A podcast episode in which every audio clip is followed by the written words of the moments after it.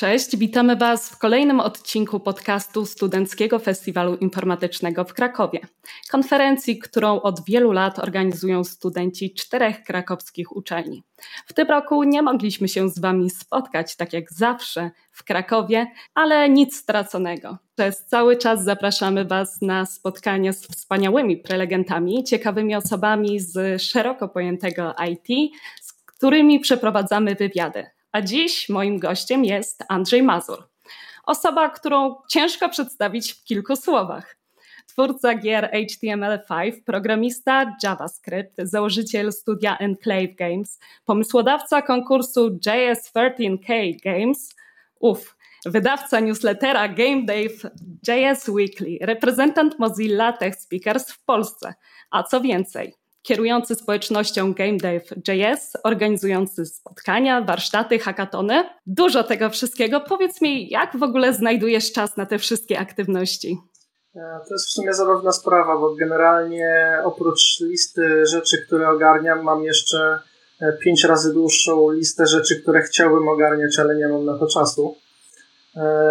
Ale no jakieś kilka lat temu, w sumie to będzie chyba siedem osiem, stwierdziłem, że siedzenie w korpo robi się nudne i że zacznę robić coś ciekawszego związanego z game devem i postanowiłem założyć własne studio i zająć się swoimi projektami. I odejście z korpo, wydawało mi się, że nagle będę miał nieskończoną ilość godzin na różne projekty.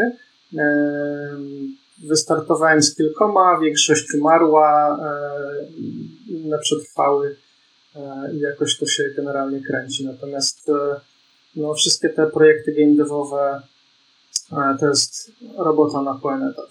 Czy w korpo też zajmowałeś się game devem, czy też to była zupełnie pasja gdzieś po boku, a tam zajmowałeś się czymś innym? To była pasja. Przez ładnych kilka lat byłem frontend developerem, programistą JavaScript i tym się głównie zajmowałem. Natomiast w tym czasie te gry jakoś mnie tak interesowały. Moja praca licencjacka to była platformówka w C plus plus, tylko i wyłącznie dlatego, że C plus plus mieliśmy na studiach. Natomiast ten, to, to tworzenie stron też jakoś się zaczęło mniej więcej na studiach. I po pewnym czasie stwierdziłem, że no hej, w tym JavaScriptie można też robić gry, może by tak spróbować. No i jakoś poszło. No właśnie, tworzysz gry w JavaScriptie, co zazwyczaj nie jest takim pierwszym wyborem, o którym myślimy, gdy tworzymy gry. Zazwyczaj przychodzi nam na myśl chociażby Unity. Dlaczego właśnie gry przeglądarkowe i co jest ich największą zaletą? No, powód jest dosyć trywialny, bo zacząłem pracować jako front-end developer i ta, znając technologię JavaScript, zacząłem sprawdzać, czy w tym języku da się napisać, stworzyć jakieś gry. Z Unity nie miałem żadnej styczności.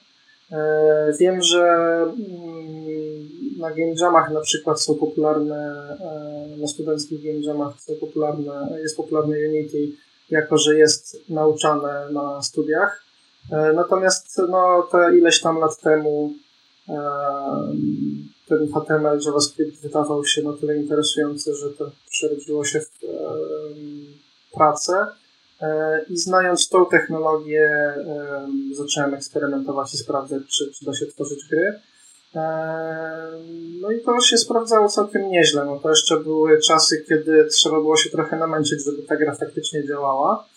E, natomiast e, niewątpliwą zaletą jest to, że e, zamiast robić e, wielomegabajtowe buildy, eksporty z Unity, mogę po prostu wysłać komuś link, ktoś sobie kliknie i może sobie od razu zagrać w tą grę, więc to wydaje mi się, że jest największym, największym atutem, gdzie dystrybucja gry to jest po prostu wysłanie komuś linka, ktoś sobie może kliknąć, szybciutko mu się załaduje i już może grać. Z pewnością prosta dystrybucja jest jedną z większych zalet gier przeglądarkowych, jednak padło tutaj takie magiczne słowo megabajty i właśnie do tego chciałabym nawiązać, ponieważ jesteś pomysłodawcą bardzo ciekawego konkursu, konkursu J S trzynaście K Games i Właśnie, skąd pomysł na ograniczenie rozmiaru gry do trzynastu kilobajtów?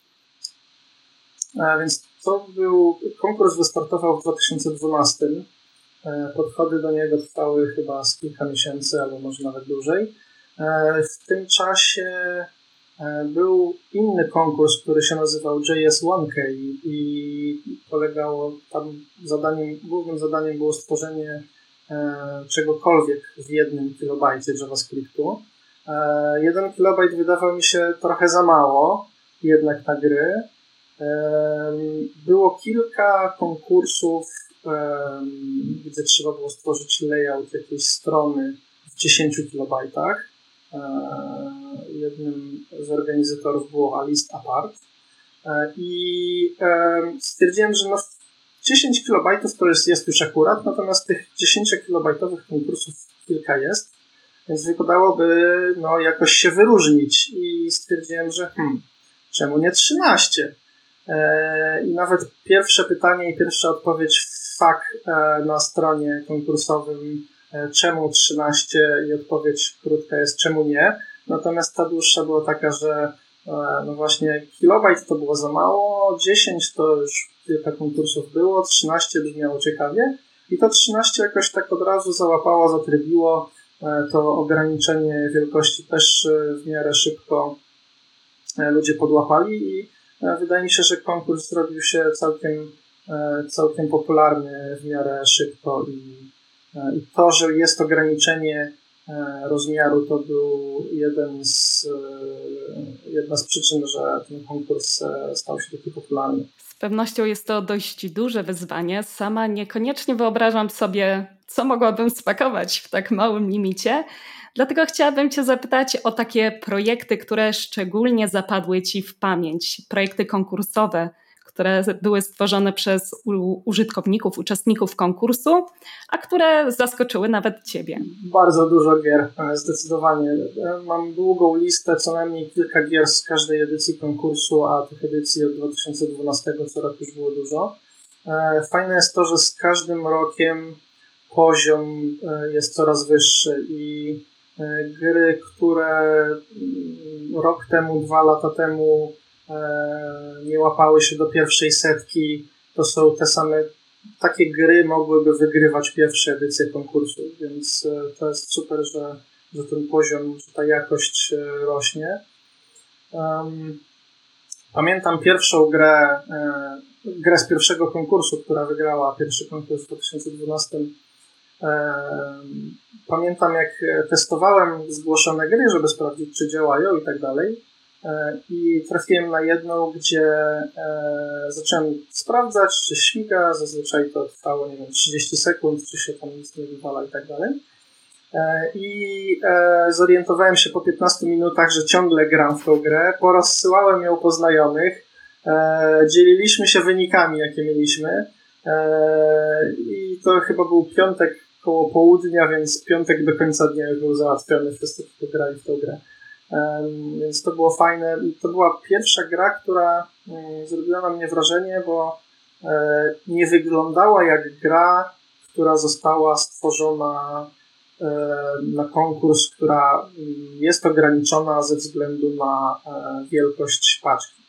Um, to wyglądało jak... A na czym polegała ta gra? Um, to była w miarę prosta gra. Um, broniło się planety przed chyba jakimiś rakietami czy asteroidami, czy czymkolwiek. Um, natomiast sam fakt, że gra wyglądała na skończoną, miała ileś tam poziomów, miała muzykę, dźwięki, menu, opcje i tak dalej, to wszystko e, upchnięte w tych trzynastu kilobajtach e, robiło niesamowite wrażenie. Natomiast e, no, na przestrzeni lat technologicznie pamiętam, że w, w, w regulaminie ktoś się pytał, bo to było parę lat temu, czy można używać WebGL-a. Ja stwierdziłem, że dobra, dopiszę, że można. Natomiast no, stworzenie gry trzy D to jednak jest wyzwanie. No i ktoś podłapał ten temat i na przestrzeni lat ludzie tworzyli coraz to bardziej rozbudowane F P S-y, czyli takie strzelanki trzy D. Nawet raz była zgłoszona gra, która się nazywa Yet Another Doom Clone i to faktycznie był taki fajny klon Dooma, gdzie można było sobie pobiegać, postrzelać do potworów, więc no, technologicznie to za każdy, z każdym kolejnym rokiem te zgłoszenia powodują szczenopad u mnie, że coś takiego jest w ogóle możliwe. I no, było kilka takich zgłoszeń, które po prostu urywały tyłek, jak się człowiek łapał za głowę i co można w tych trzynastu kilobajtach stworzyć. Myślę, że przez kolejne lata będziemy obserwować tylko, jak jeszcze więcej uda się upchnąć właśnie w tych trzynastu kilobajtach. Ale zmieniały się nie tylko zgłoszenia konkursowe, zmieniała się nie tylko technologia, ale zmieniała się też organizacja konkursu. Na samym początku zajmowałeś się wszystkim sam. Teraz, z tego co wiem, już jest kilka osób odpowiedzialnych. To wszystko jednak wciąż zabiera bardzo dużo czasu, zaangażowania. Czy jest jakiś szczególny powód, który sprawia, że wciąż się tym zajmujesz, że chce ci się siedzieć, sprawdzać te gry, pisać z uczestnikami zamiast, nie wiem, pójść z córką na spacer, czy też rozłożyć się na kanapie przy kolejnym odcinku Netflixa? E, tak, faktycznie konkurs zajmuje bardzo dużo czasu. Generalnie to jest kilka miesięcy z każdego roku e, schodzi na ten konkurs przygotowania, e, ogarnięcie wielu różnych rzeczy wokół niego. Na szczęście, m, może nie na pełen etat, ale m, są osoby z community, które pomagają mi z niektórymi rzeczami, co jest super.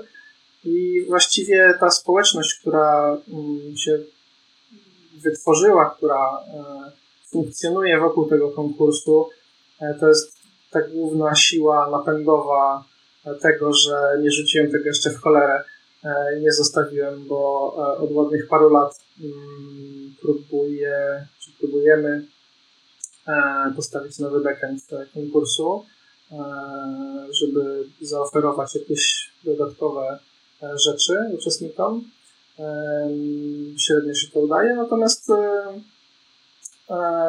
fajne jest to, że te osoby, które uczestniczą w konkursie, pomagają też przy nim. W zeszłym roku mieliśmy GitHubowego bota, który walidował wysyłane zgłoszenia, czyli ja nie musiałem tego robić ręcznie. Mieliśmy nowy system głosowania, który to od razu przeliczał i tak dalej, więc wydaje mi się, że to konkurs trwa nadal tylko i wyłącznie dlatego, że smutno by było zostawić tych wszystkich ludzi uczestniczących w tym konkursie, bo naprawdę bardzo fajna społeczność wokół tego się, się tworzyła i, i świetnie jest... Świetnie jest widzieć, że jestem, że nie jestem niezbędny na przykład na Slacku, gdzie podczas konkursu ludzie sobie pomagają, zadają pytania i nawet ja nie muszę tam być, bo ktoś inny zawsze odpowie na, na zadane pytanie albo jakoś inaczej pomoże nowym uczestnikom. Myślę, że z tego miejsca możemy też zaapelować do słuchaczy, że gdyby ktoś szukał pomysłu na projekt na studia lub jakiegoś swojego side project, to może się do ciebie zgłosić. Jestem pewna, że coś się znajdzie dla takiej osoby. Jasne. Ale też y, cieszę się, że poruszyłeś właśnie ten temat społeczności, ponieważ wciąż funkcjonuje u nas taki trochę stereotyp programisty samotnika, co to siedzi w piwnicy, nie rozmawia z prawie nikim, uzupełnia tylko kawę i pizzę. A jednak ta społeczność jest bardzo ważna i nie tylko w game devie, ale mam wrażenie, że w całym programowaniu. Sam moderujesz Gamedeave.js. Powiedz mi, dlaczego warto dołączać do takich grup? Siedzenie w piwnicy ma swoje zalety. Można się skupić na jakimś projekcie. Natomiast no, jak już wypadałoby z tym projektem wyjść do ludzi, jakoś się nim pochwalić. I spotkanie z innymi ludźmi, którzy zazwyczaj siedzą w piwnicy, wychodzi nadzwyczaj fajnie. Na meetupach też jest pizza i też może być kawa. Natomiast wydaje mi się, że to jest, to jest spoko, że można z ludźmi rozmawiać przez internet i nawet pracować i to zdalnie i to sobie funkcjonuje bardzo fajnie. Natomiast spotykanie się ma zdecydowanie swoje plusy i taki meetup jest idealną okazją do tego, żeby, żeby się spotkać i porozmawiać. I to mi się też podobało, to mi się podoba w naszych meetupach, gdzie jest jakaś dawka wiedzy, są prezentacje ciekawe, natomiast jak kończy się meetup, to się ludzie nie rozchodzą, tylko zostają jeszcze godzinę, dwie albo trzy, żeby pogadać sobie o różnych rzeczach, o różnych projektach, nad którymi pracują, bo wiadomo, że jak się siedzi w piwnicy za długo, traci się kontakt z rzeczywistością, ze swoim projektem, to warto go pokazać komuś innemu, opowiedzieć i tak dalej, dostać jakiś feedback od, od tej drugiej osoby i, i to jest jakby ta, ta główna wartość tych spotkań, że można pogadać sobie z innymi osobami o swojej pasji. Myślę, że to bardzo cenna uwaga. Właśnie też pomysł na to, jak szybko sprawdzić, czy nasza gra uzyska jakichś odbiorców, czy będą osoby, które się nim zainteresują, zwłaszcza na tym wczesnym etapie tworzenia, kiedy dopiero sprawdzamy nasz pomysł i zastanawiamy się, czy ma on szansę wypalić. I właśnie tutaj pojawia się takie kluczowe pytanie, bo dużo osób tworzy gry, ale bardzo często, przynajmniej na studiach, słyszy się, że na grach nie da się kompletnie zarobić. I jak to jest w przypadku gier przeglądarkowych? Czy jest na to jakaś nadzieja, czy faktycznie te gry to raczej taka pasja i side projekty, a na co dzień lepiej iść do korpo? Trochę tego, trochę tego. Wydaje mi się, że jak ktoś chce zarabiać górę zielonych, to większa szansa będzie w korpo. Natomiast jeśli gry są jego pasją i chce zainwestować swój czas i energię, to spokojnie jest w stanie z tego wyżyć i, i, i zarabiać porządne pieniądze. Też zależy, czy na przykład chce rozwijać swoje projekty, czy swoje studio, czy pójść gdzieś jako twórca gier do jakiegoś większego studia.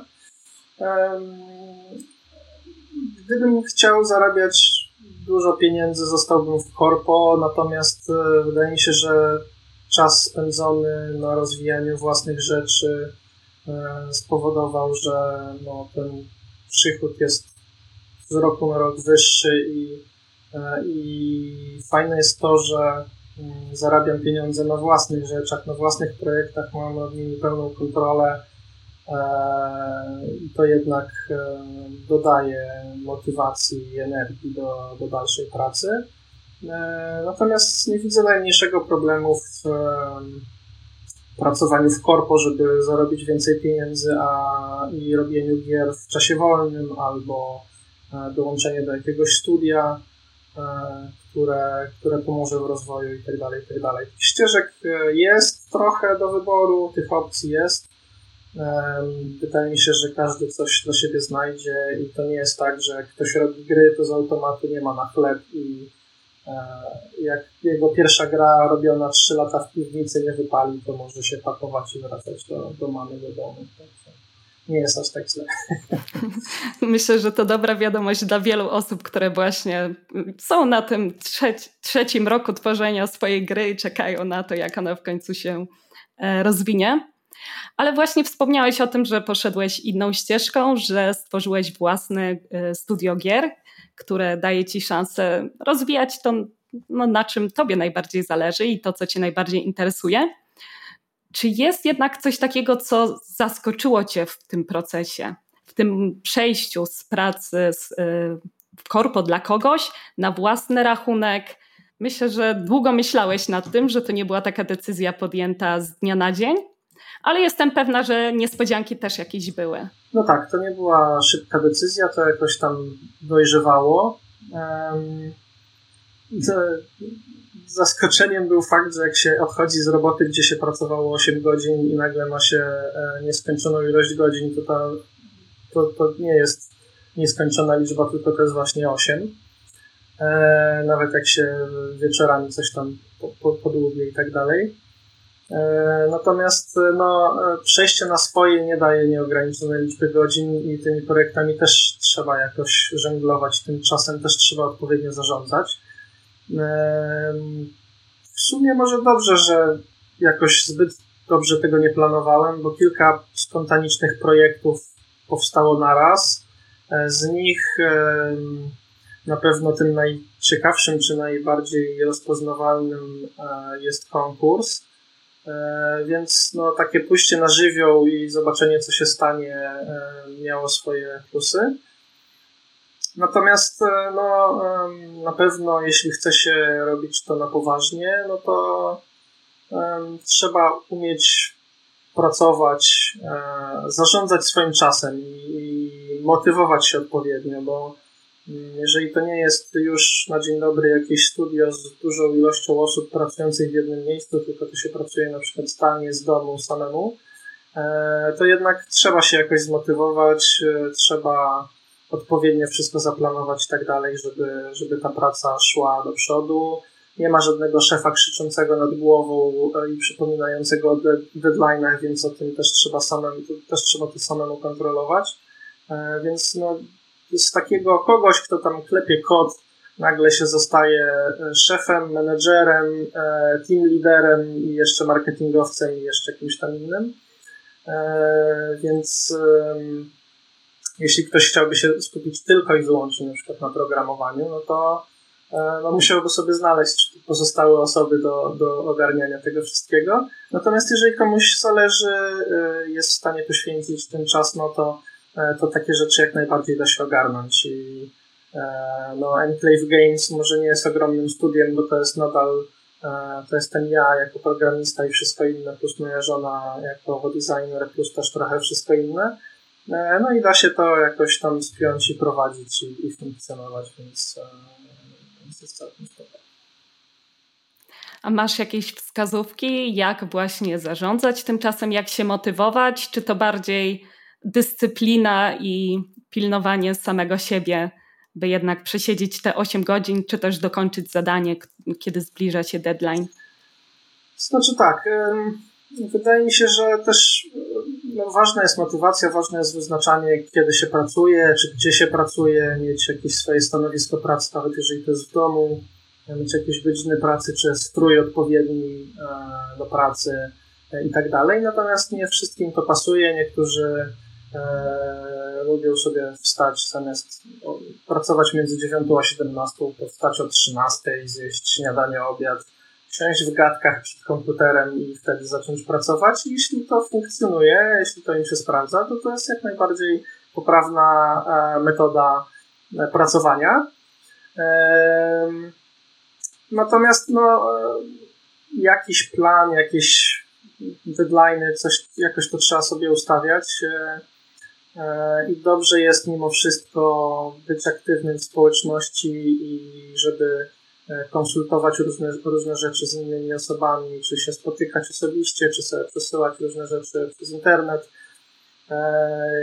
I generalnie no, nie zamykać się w piwnicy i na ludzi i na wszystko, tylko jakoś koegzystować z innymi, bo dzięki temu jak się ktoś określi, że hej, pracuję nad tą grą, chciałbym ją skończyć za dwa miesiące, to niektórzy się będą dopytywać po trzech miesiącach, to kończysz? Czy jeszcze nie? Kiedy będzie? Kiedy można coś zobaczyć? I to też jest dobra motywacja do tego, żeby choćby na odwal coś zrobić i już dobra, no tu jest ta wersja testowa i róbmy coś z tym, więc um, wydaje mi się, że naj, najważniejsza jest systematyczność. Jeżeli ktoś chce zostać twórcą gier, to co ma robić? Ma robić gry. Eee, jeżeli nie umie robić gier, no to niech sobie poszuka tutoriali i robi te gry. I próbuje i zrobi milionową wersję Asteroidsów, czy Tetrisa, czy czegokolwiek. Nauczy się technologii. Eee, jak zostać lepszym programistą gier? Robić więcej gier. Eee, kiedy się zostaje programistą gier? Jak się robi gry? Częste pytanie jest e, coś tam długie, coś tego, chciałbym zostać twórcą gier. Co mam teraz zrobić? Rób gry. E, to jest idealne do, do sprawdzenia swoich umiejętności, do zbudowania portfolio, do, do pokazania się społeczności, że się tworzy te gry i tak dalej, i tak dalej. E, nie da się nie robić e, za dużo gier, e, jak się jest twórcą gier, więc e, to jest jakby główna, główna, główne zadanie. Chcesz się nauczyć? Rób. Pierwsza, trzecia, piąta gra może nie będzie taka, jaką byś chciał czy chciała, natomiast każda kolejna jest jakimś tam krokiem w ewolucji i rozwijaniu umiejętności i nie należy robić błędów, jakie ja kiedyś robiłem, gdzie pierwsza gra musiała być idealna i ją przepisywałem siedem razy od zera. Eee, tak to już bym miał siedem gier wtedy, a nie jedną. Eee, bo przy każdej grze się czegoś uczymy i każda kolejna skończona gra jest pokazaniem, że potrafi się dowieść projekt do końca, choćby deadline się przesunął o, o rok czy ileś, to i tak e, to, że się skończyło pięć gier e, jest cenniejszą informacją, czy czymś, e, czymś się można pochwalić bardziej niż tym, że się buduje wielkie MMORPG, ale w sumie nic jeszcze nie jest do pokazania, bo właściwie nic się nawet nie kontynuuje. Odpowiedziałeś właśnie na kolejne pytanie, które chciałam zadać. Miałam cię pytać właśnie, co byś doradził osobie, która chciałaby się zająć tworzeniem gier, ale jak się domyślam, odpowiedź będzie brzmiała: twórz gry. Robić gry. Tak, no trochę, trochę wybiegłem z tym, ale, ale tak. Eee... Jak chcesz zostać twórcą gier, to tak. Myślę, że to jest świetna wskazówka. Jakby nie patrzeć, zasada dziesięć tysięcy godzin to jest coś, co wszyscy znamy, wszyscy słyszeliśmy, a czasami ciężko jest jakoś wdrożyć w życie to przejście z planowania czy też tworzenia czegoś do skończonego projektu. Ale ty już takich skończonych projektów trochę na koncie masz, to może pochwal się, taka najciekawsza gra, którą stworzyłeś, lub gra, z której jesteś najbardziej dumny. Co to było? Czy to był pierwszy, e, pierwsze sudoku stworzone gdzieś tam w dzieciństwie, czy jeden z jakichś ostatnich projektów? Nie mam takiej jednej konkretnej gry, natomiast chyba no, wydaje mi się, że jakbym miał się czym chwalić, to raczej najnowszą grą, e, bo technologicznie wydaje mi się, że jest najlepiej zrobiona. Natomiast jest jedna gra, um, która miała być moją pierwszą grą. Um, prosta gra, wtedy się wydawało, że prosta gra webowa, um, która, do której miałem siedem podejść i przypisywania w różnych technologiach, w różnych um, frameworkach, z różnym podejściem itd., itd. Um, co zaowocowało. No i generalnie nie skończyłem tej gry, w międzyczasie zacząłem robić takie już bardzo proste, najprostsze możliwe gry, natłukłem ich kilka i dopiero wróciłem do tamtej gry eee, i to zaowocowało serią em, prelekcji, e, latanie po świecie i opowiadanie e, o tym, jak zrobić prostą grę H T M L pięć w cztery lata, bo tyle mniej więcej zaczęło, zajęło rozpoczęcie tworzenia jej, przypisywanie jej kilka razy, porzucenie tego projektu, powtórzanie się na niego, po czym powrót i, i, i dokończenie. Właściwie zrobienie od zera znowu. Więc ta gra to jest Wizard Quest. Swego czasu dosyć popularny, na, popularny artykuł na Gamasutrze, na takim portalu był artykuł pod tytułem I hate Wizard Quest i tam opisałem, dlaczego nienawidzę tej gry. E, natomiast e, cały, cały ten proces od um, podchodzenia do zbyt dużej gry, bo jeżeli mam niewiele wiedzy, to nie wiem, ile, czy ta gra jest trudna do zrobienia, czy łatwa. E, okazało się, że była za trudna na tamten czas. E, więc zamiast próbować jeszcze zrobić ją idealną i rozbudowaną tam z mapami, potworami, jakimiś levelami itd., itd., e, najlepszą decyzją w całej historii mojego tworzenia gier było wrzucenie tego w cholerę, e, stworzenie Kapitana Rogersa, który jest tak skomplikowaną grą, że po prostu czachadymi, czyli latamy statkiem w kosmosie i omijamy asteroidy i tyle, i nawet tam się nie strzelało, bo stwierdziłem, że wywalam wszystko, co tylko da się wywalić. I jak zrobiłem Kapitana Rogersa, to nagle się okazało, że to jest taka fajna gra, że też zacząłem być zapraszany na konferencje na całym świecie i opowiadałem, jak to jest fajnie robić gry H T M L pięć po zrobieniu jednej. I to jeszcze tak banalnie, że, że aż było wstyd. Natomiast to było fajne, że, że zrobiło się tą pierwszą grę, wydało ją, była wersja skończona jeden zero, to był gotowy produkt, można było zabrać się za następne. Każda kolejna gra, w każdej kolejnej grze można było dodawać coś e, dodatkowego, e, jakieś strzelanie, bonusy i tak dalej. Zacząłem dodawać takie elementy, które teoretycznie do Wizard Questa miały pasować, czyli jak zrobić mapę, jak zrobić rozwój postaci, jak zrobić potwory z jakimiś statystykami. I w końcu po zrobieniu chyba, nie wiem, siedmiu czy ośmiu tych bardzo prostych gierek siadłem do tego Wizard Questa, zrobiłem go bez problemu, zajęło mi to, nie wiem, dwa miesiące powiedzmy. I ten czas nauki na tych poprzednich projektach i, i nauki wypuszczania projektów, kończenia ich w pewnym momencie zaowocowało tym, że, że ten Wizard Quest został stworzony, wypchnięty i mogłem się zająć kolejnymi rzeczami. Więc jedynie cztery lata i kilka mniejszych projektów wystarczy, by stworzyć coś trudniejszego. Ale to dość często przebija się w rozmowach z ludźmi, którzy właśnie tworzą gry, że done is better than perfect i czasami trzeba wiedzieć, kiedy powiedzieć, że nasz projekt jest skończony, możemy go wypuścić do graczy, a dopiero później ewentualnie wypuszczać kolejne poprawki. Tak, i dodam tylko to, że ludzie często, biorąc udział w różnych konkursach, czy dżemach, czy w tym, w tym J S trzynaście K Games, doceniają to, że konkurs ma deadline. Trzeba zgłosić grę trzynastego września i koniec. Formularz się zamyka, jak się nie zgłosi, to, to się nie wysłało gry na konkurs i koniec. I choćby się siedziało czterdzieści osiem godzin ostatnich zamkniętym w piwnicy i poprawiało rzeczy, wywalało różne inne. Jak się uda dowieść ten projekt, choćby nie był idealny, choćby miał błędy, choćby nie miał różnych rzeczy, które chcieliśmy tam dodać, to jest skończonym projektem, można sobie dodać do portfolio, można się nim pochwalić i tak dalej. I, i o wiele większe wrażenie e, robi e, mały, skończony projekt, e, który został wypuszczony, choćby, czy dziesięć małych e, projektów skończonych, niż taki jeden duży, e, wielkie MMORPG, które, które nigdy nie zostanie wypuszczone i które w ogóle nie działa. No właśnie, wspomniałeś tutaj o game jamach. One przewijały się też u nas w podcaście, między innymi w odcinku z Klaudią Dobrogojską, Maciejem Dąbrowskim.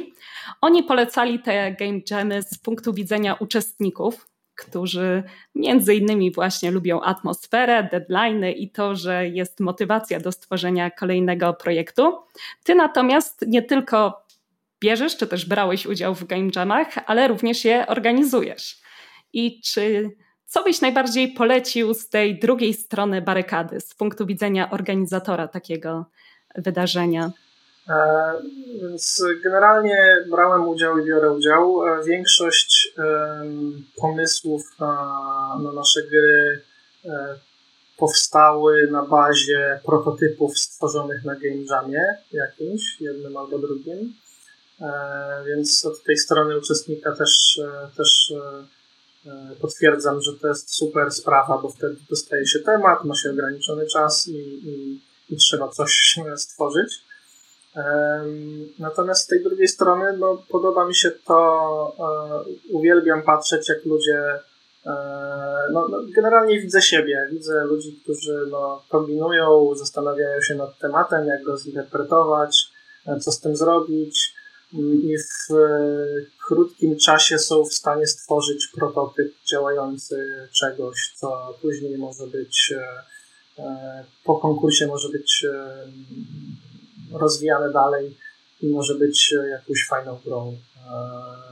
W J S trzynaście K Games na przykład powstało kilka wersji pokonkursowych, które wylądowały na Steamie i można je normalnie tam kupić, więc, więc to jest bardzo fajna sprawa.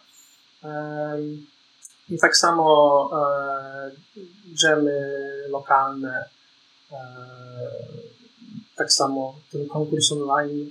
E, super jest widzieć e, ludzi tworzących z pasją jakieś gry, które e, na tym dżemie powstają, więc e, wiem, że główną robotę robią oni, natomiast e, trochę e, też się cieszę widząc gry, które odnoszą sukces, które zostały stworzone na konkursie czy, czy dżemie, który ja organizowałem. Pomagasz programistom nie tylko organizując konkursy, ale tworzysz też pewien nowy, jakby to nazwać, pewne nowe rozwiązanie, za które wasze studio zostało ostatnio nagrodzone.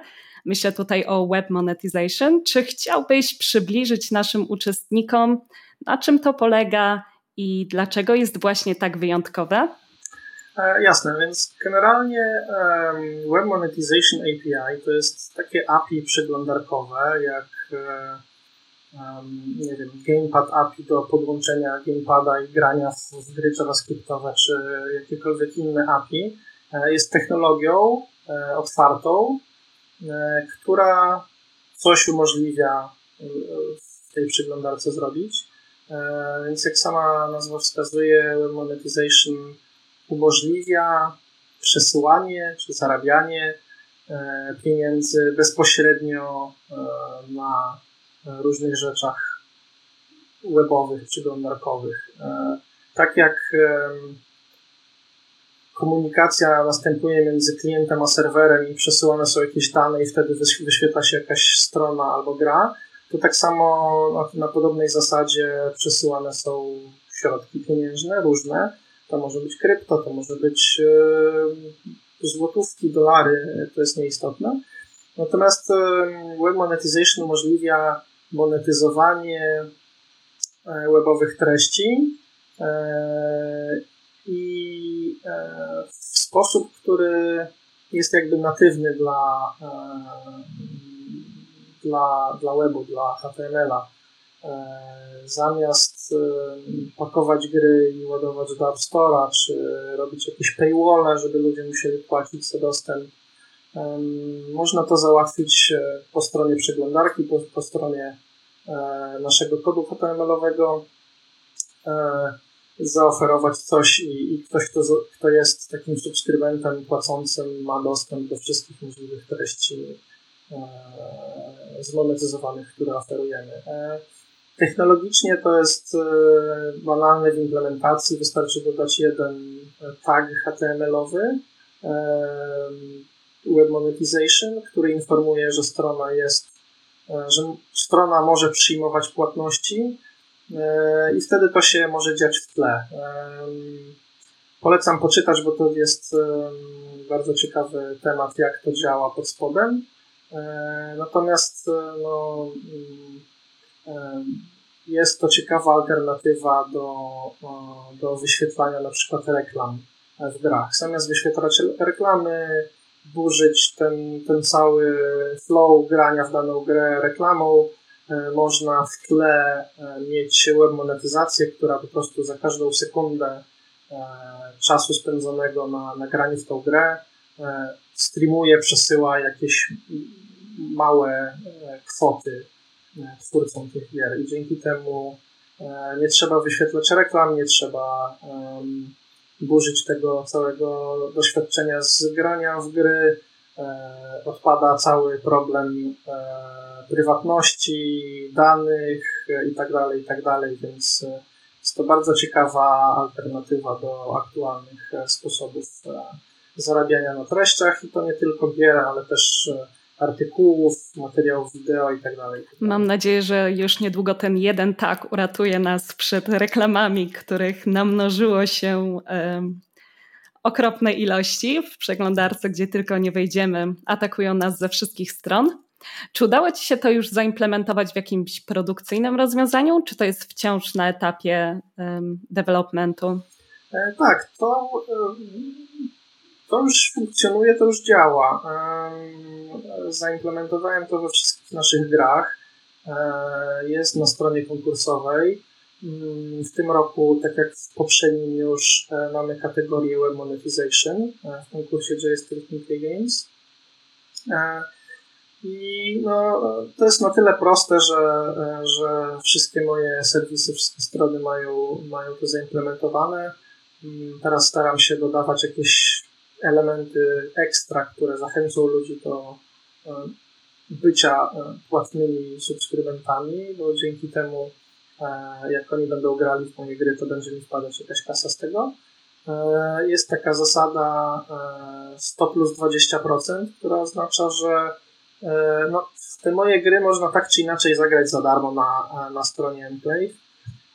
Natomiast dorzucam coś ekstra, jeżeli ktoś jest płatnym subskrybentem, to będzie miał dodatkowo ileś tam monetek, albo będzie miał dostęp do jakiegoś dodatkowego poziomu i tak dalej, i tak dalej, więc jakby ta zachęta też, też robi odpowiednią robotę. Zatem zachęcamy wszystkich do sprawdzenia dokumentacji i do sprawdzenia twoich gier. Być może właśnie te dodatkowe dwadzieścia procent przekona kogoś, by zostać tam trochę dłużej. Ja wrócę jeszcze trochę do tematu związanego z twoim studiem, bo tak jak wspomniałeś, tworzysz je razem z żoną. Oprócz tego obydwoje tworzycie też blogi. Ty masz bloga o nazwie Tata Developer, twoja żona Mama Designer. Myślę, że to dosyć ciekawe połączenie. Zastanawiam się, jak wychodzi wam ta współpraca na co dzień w życiu zawodowym, jeszcze później. Czy jest między wami jakaś delikatna rywalizacja, która napędza was do działania? Czy też bardziej jest to takie motywujące i wspieracie się nawzajem w tworzeniu artykułów czy też treści? Jak to działa? E, więc nawet w, w opisie e, bloga Tata Developer pół żartem jest wspomniane, że e, żona prowadziła Mama Designer, a ja stwierdziłem, że w sumie wypadałoby jakąś konkurencję zrobić i, i ten drugi punkt widzenia e, przedstawić, e, bo no też pół żartem stwierdziliśmy, że no, żona jest designerem, ja jestem programistą, no to teraz zobaczmy, czy córka będzie designerem, czy będzie programistą. I więc trwa walka już całkiem na, na żarty między nami, przyciąganie liny. Natomiast no, generalnie współpracujemy, bo no, to jest taki bardzo luźny projekt z mojej strony. Tam wpis się pojawia może raz na miesiąc, może raz na dwa miesiące. Jeszcze zazwyczaj te, te zdjęcia do wpisów to moich, no, Tata Developer robi żona, więc ostatnio się zbulwersowała, jak zobaczyła, że ilości followersów na Instagramie ją zaczynam doganiać, gdzie ona tam buduje markę od dłuższego czasu, a ja wrzucę jakieś jedno zdjęcie na, na, na dwa miesiące. Um, więc generalnie no, razem, razem nad różnymi rzeczami współpracujemy. Czasami to trafi na mojego bloga, czasami na jej, czasami na oba. Um, I to jest taka po prostu zabawa. Um, wydaje mi się, że to jest całkiem fajna sprawa, prowadzić takie blogi właściwie no, dla mnie głównie po to, żeby udokumentować, żeby później pokazać, hej, tu się kiedyś bawiliśmy tym Lego, a tutaj wyścigówkami, a tutaj coś tam.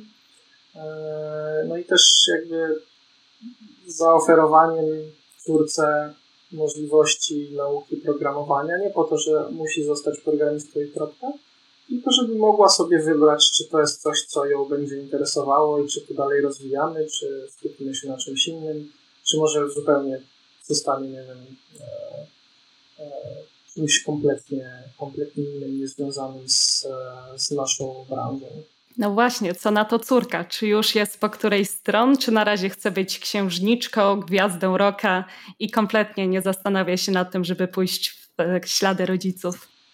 Ma na razie cztery lata, więc jest księżniczką bawiącą się samochodami i co z tego wyjdzie, zobaczymy. Lubi konstruować, więc Lego się fajnie sprawdza, ale no, samochodami zdalnie sterowanymi już się bawiliśmy i też to lubi, ale czasami odstawi i przebierze się w księżniczkę i, i to też jest całkiem spoko, więc no, na razie robi co, co chce, a czy z tego coś później wyjdzie, to, to się zobaczy, ale bez żadnej presji, bez żadnych wymagań, po prostu mm, sprawdzamy, co, co jest prawie przyjemność, co jest fajną zabawą i zobaczymy, czy coś tego ciekawego wyjdzie. Myślę, że to jest świetne podejście, bo nie wiem jak ty, ale ja w dzieciństwie kompletnie nie myślałam o programowaniu. Więc e, te plany z dzieciństwa potrafią się zmienić dużo, dużo razy. Nie wiem, chciałeś być programistą, gdy miałeś pięć lat? E, kompletnie. Ja w ogóle e, zainteresowałem się frontendem na granicy liceum i studiów dopiero, więc to było bardzo późno. E, I z, z grami to też raczej na studiach dopiero wyszło, bo wcześniej to nie miałem pojęcia, czym ja się w ogóle będę zajmował. No, no tak, no można podsyłać różne opcje, można pokazywać różne rzeczy, a to i tak się później będzie tyle razy zmieniało, że no, nie ma, nie ma znaczenia. Natomiast jeżeli się miło spędza czas, no to cokolwiek to będzie, nie mam problemu siedzieć w stroju wróżki na kawie z misiami najmniejszego, także... I Spoko. Takie podejście spokojnie możemy zarekomendować wszystkim. To jeszcze takie pytanie, kiedy już chcemy naszemu dziecku pokazać programowanie, sprawdzić, czy ją to zainteresuje, to mamy do wyboru tak ogromną liczbę różnego rodzaju zabawek, gier, programów, narzędzi, że czasami bardzo ciężko wybrać jest um, jedną rzecz. I czym ty się kierujesz, kiedy wybierasz takie zabawki edukacyjne dla swojej córki? Szczerze mówiąc, nie mam konkretnego planu na to. Po prostu jak się o czymś ciekawym dowiem, to, to się zastanawiam, czy to się muszę sprawdzić, czy nie. Są nieśmiertelne klasyki pod tytułem klocki Lego, które zawsze i wszędzie można polecić, czy w ogóle jakiekolwiek klocki. Natomiast z, z niektórymi rzeczami to pamiętam, że samochód, czy wyścigówkę dostałem niby ja na Dzień Ojca i się nią bawiłem, ale jej się też spodobała, więc też się bawiła i to jakoś tak w miarę naturalnie wychodzi, czy na przykład, no nie wiem, jakieś nowe pismo dla, dla małych programistów się pojawia, no to zajrzymy do środka i zobaczymy, co tam ciekawego. Albo jakieś, ostatnio robiliśmy zdjęcia takim zabawką, które można, takiego krokodylka, którego można zaprogramować i on sobie chodzi po, po podłodze i, i, i skręca i zjada różne rzeczy i to też jakoś tam fajnie uczy tego programowania zachowań tego robota, czy jakiś tam kotek, do którego można mówić i on powtarza, albo mu coś też zaprogramować, czy, czy kazać coś zrobić i on to zrobi. Więc no, te, te wszystkie pomysły, te wszystkie rzeczy jakoś tak naturalnie wyłapujemy z, z okolicy, z środowiska, z, z tych informacji, które nas do, do nas docierają i jakoś próbujemy wyłapać i dopasować takie, które mogą się jej po prostu spodobać i mogą ją zainteresować. Bo jeżeli będzie coś um, nie na jej poziom, albo nie w jej klimacie, to się nie zainteresuje, no i, no i trudno. A i wtedy trzeba poszukać czegoś innego. O tego krokodylka chyba będę musiała później dopytać, albo sprawdzić na blogu. Tak, z, zrobiliśmy zdjęcia, wpis się szykuje, w ciągu najbliższych kilku dni o, o krokodylku wpis powinien zostać opublikowany. Super. Jeżeli nie będzie, to dopytam zgodnie z tym, co mówiliśmy wcześniej. Motywacja zawsze jest. To może takie pytanie na zakończenie jeszcze. Szuka, mówiłeś o inspiracjach do zabawek. Gdzie szukać inspiracji i materiałów do nauki tworzenia gier? Tak, żeby osoba, która słuchała tego podcastu, stwierdziła, że właśnie chce robić gry i będzie robić gry, wiedziała, gdzie zacząć. Co byś polecił? No nie ma takiego jednego, jedynego miejsca, gdzie można wszystkich bez problemu wysyłać, co jest plusem, bo tych miejsc jest wiele. Są różne... różne serwisy, które udostępniają nagrania wideo z tutorialami czy z całymi lekcjami. Jak ktoś woli poczytać, to, to jest cała masa stron z tutorialami i tak dalej. Wydaje mi się, że no na pewno warto, jeżeli ktoś w ogóle nie, nie miał żadnej styczności, warto poszukać na przykład konkretnych tutoriali, jak zrobić, nie wiem, Asteroids w JavaScriptie i milion tutoriali o tym będzie. Jak zrobić Tetrisa w JavaScriptie, Flappy Birda i tak dalej, i tak dalej. Tego powstaje multum, i, i, ale to jest jakby dobry wstęp. No i później um, też jest, jest mnóstwo miejsc, gdzie znajdziemy i ogólny wstęp do, do technologii, i bardziej szczegółowe tutoriale, jak stworzyć konkretną grę, więc tych, tych miejsc, tych serwisów jest na tyle dużo i tych informacji jest na tyle dużo, że nawet jeżeli ktoś wpadnie na jakiś konkretny pomysł, czy będzie miał problem z, ze stworzeniem czegoś konkretnego, to jak pisze, co poszukuje wyszukiwarkę, to obstawiam, że ktoś już napisał jakiś tutorial, czy jakiś wpis właśnie o tym. Więc może nie, nie, nie nakieruję na konkretny jakiś serwis czy konkretną stronę, natomiast polecam no, aktywnie szukać tych informacji, czy, czy konkretnych gier, jak zrobić konkretne gry, czy no, po prostu jakichś jakich tutoriali rozwijających ogólnie programowanie, czy, czy, czy specyficznie tworzenie JavaScriptu. A zatem game jamy, znajomi, internet i bycie otwartym na to, co pojawia się dookoła nas. Myślę, że to jest taka recepta na sukces. Tak, uczestniczenie w jamach, bo to jest świetna motywacja. Można, nawet jeżeli ktoś nigdy nie brał udziału, nigdy nic nie stworzył, może przyjść tylko po to, żeby popatrzeć, jak to fajnie wygląda, jak ktoś kombinuje i, i męczy się, żeby skończyć przed deadline'em, a można też dołączyć do jakiegoś zespołu. Później można samemu popróbować, jak nie wyjdzie, to też się nic nie stanie, za drugim, trzecim, piątym razem się uda. No tak jak wspomniałem, większość, większość naszych gier, pomysły na nie powstawały na game jamach i prototypy też powstawały na game jamach i to po prostu było później rozwijanie tego prototypu i robienie z tego gotowej gry i wypuszczanie jako gotowego produktu, więc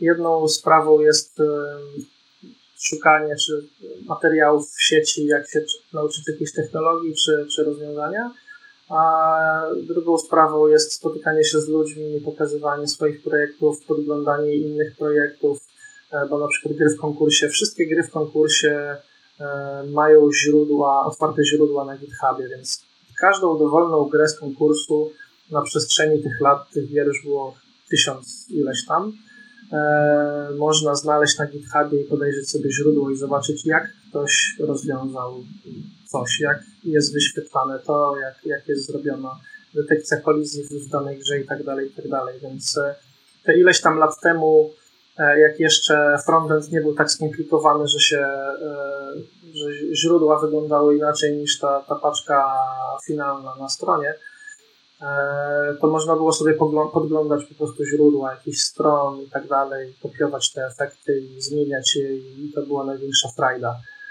Więc wydaje mi się, że to podglądanie czyichś gier, jeżeli źródła są dostępne i, i próba zabawy z tym czy modyfikacji, to jest świetna sprawa, bo pamiętam, że kiedyś robiliśmy jeden tutorial też bardzo prostej gry Breakout. Ja prowadziłem ten warsztat i naj, najfajniejsza część była na koniec, jak już stwierdziliśmy, dobra, no to koniec, ale mam jeszcze trochę czasu, no to może spróbujcie pododawać jakieś efekty od siebie.